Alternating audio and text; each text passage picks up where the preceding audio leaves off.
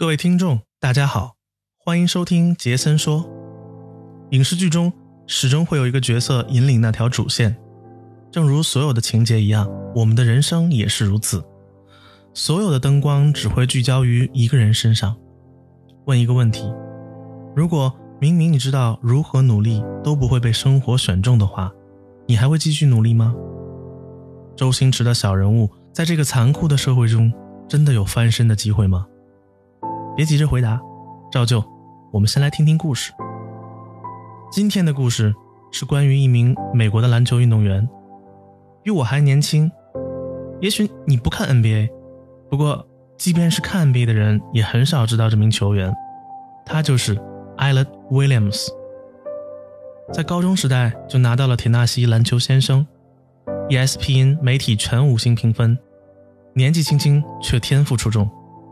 高中时期就能额头平框扣篮，可突破可远投，绝对的得分能力使得他可以成为一名得分机器。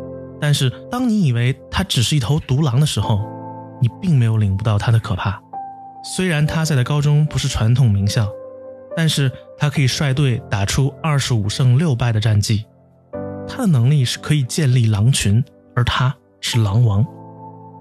这么出色的球员。你一定听过第二个，没错，那就是 LeBron James。但是 Williams 的故事却完全是另外一个版本。他没有破碎的家庭，相反，他的双亲一直陪伴着他成长。他热爱学习，训练态度极其认真，完全是一个品学兼优的孩子。如此完美的球员，当然会吸引传统名校的奖学金。最终，一家人一起做出决定，他去了美国的杜克大学，开始自己的大学生涯。在治军严谨的杜克大学中，一年级的新瓜蛋子，无论你多么优秀，也是没有机会上场的。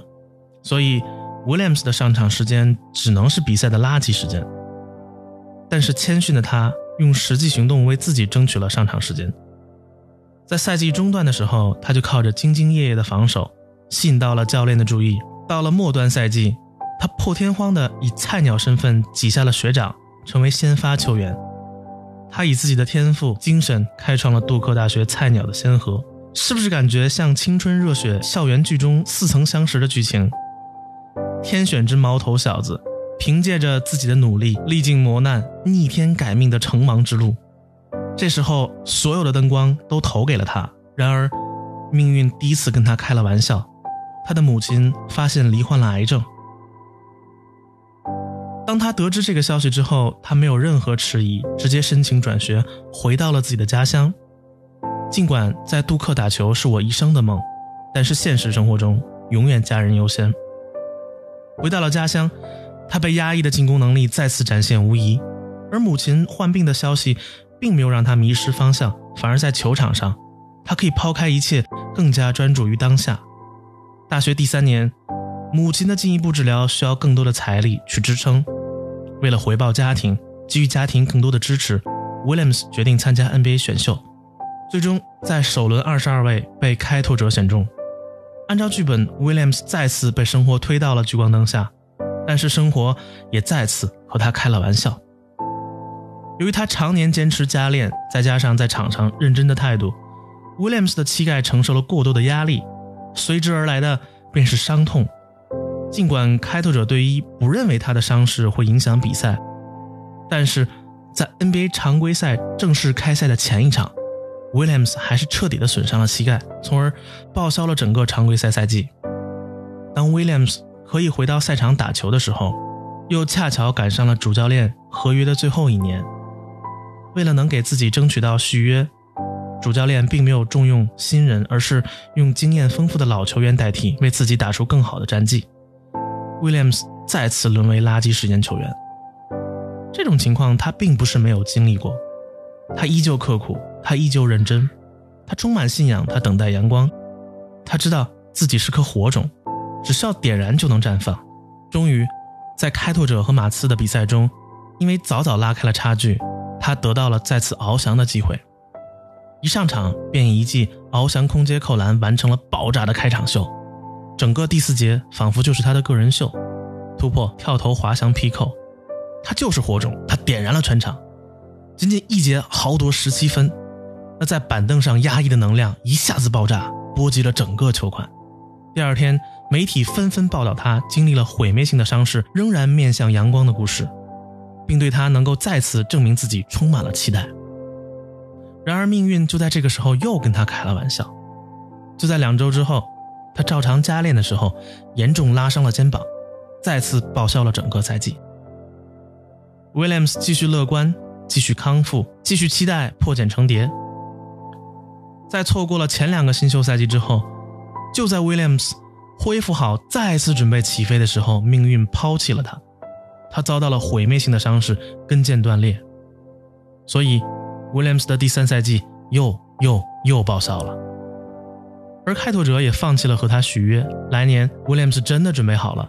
就在这个时候，他的母亲永远的离开了他。一年间，Williams 失去了所有的一切，他那被写好的人生剧本一下子被改得面目全非。如果你明明知道你如何努力都不会被生活选中的话，你还会继续努力吗？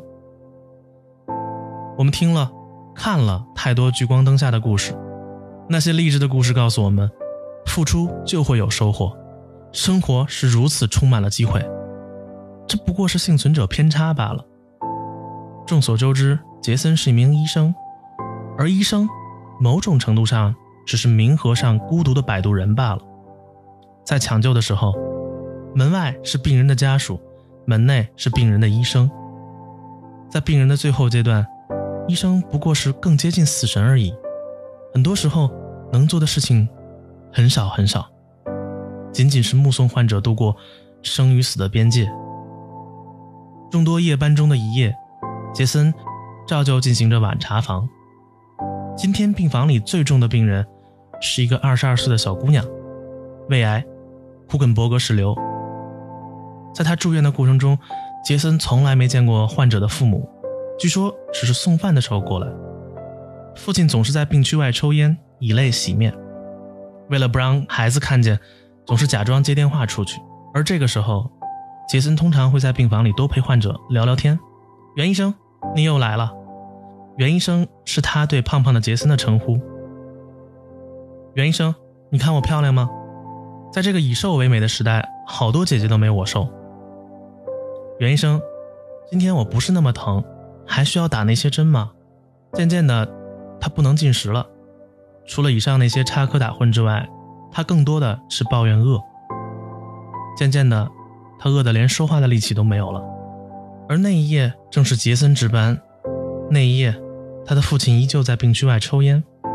那一夜，他终于问出了这句话：“袁医生，我是不是没几天日子了？”杰森有很多话想说，但是依旧没说话。袁医生，我什么都知道，没关系的。身上贴着芬太尼透皮贴，天天打着派地汀注射液。现在都是信息社会了，手机什么都能查到。那是镇痛药。杰森说了：“你不用多想，因为你耐受疼痛的能力太差了，一个盆腔炎就把你疼成这个样子，心疼你才给你用这些的。”袁医生，你不用骗我了，我现在都有气无力了，我知道我时日不多。其实我没什么可牵挂的，可能最伤心的就是我的爸妈了吧。我没有男朋友，我性格内向，和同学关系也不好，我才二十二岁，和这个世界交集并不多。我悄悄的离开，正如我悄悄的来。我的生与我的死，只与我的父母有关。但是我还有弟弟，父母还有希望，所以其实对这个世界并没有什么影响。他的父亲适时的进来了，杰森也没有再说话。真的对这个世界没影响吗？真的只是他以为的？他无非是同学茶余饭后的谈资吗？他的影响？要比他认为的要深远的多。每个人都是自己生活的主角，在生活中，所有的灯光都聚焦在舞台之上。聚光灯外一片黑暗，黑暗是可怕的，是盲目的，在里面滋生的一切都是未知的、不可见的。但是别忘了，绝对的光明和绝对的黑暗都是什么也看不见的。欢迎来到地球 Online。在这里，你只有一次机会。欢迎来到现实生活，现实很残酷，爱不爱他随你，你活不活，随他。我们下期再见。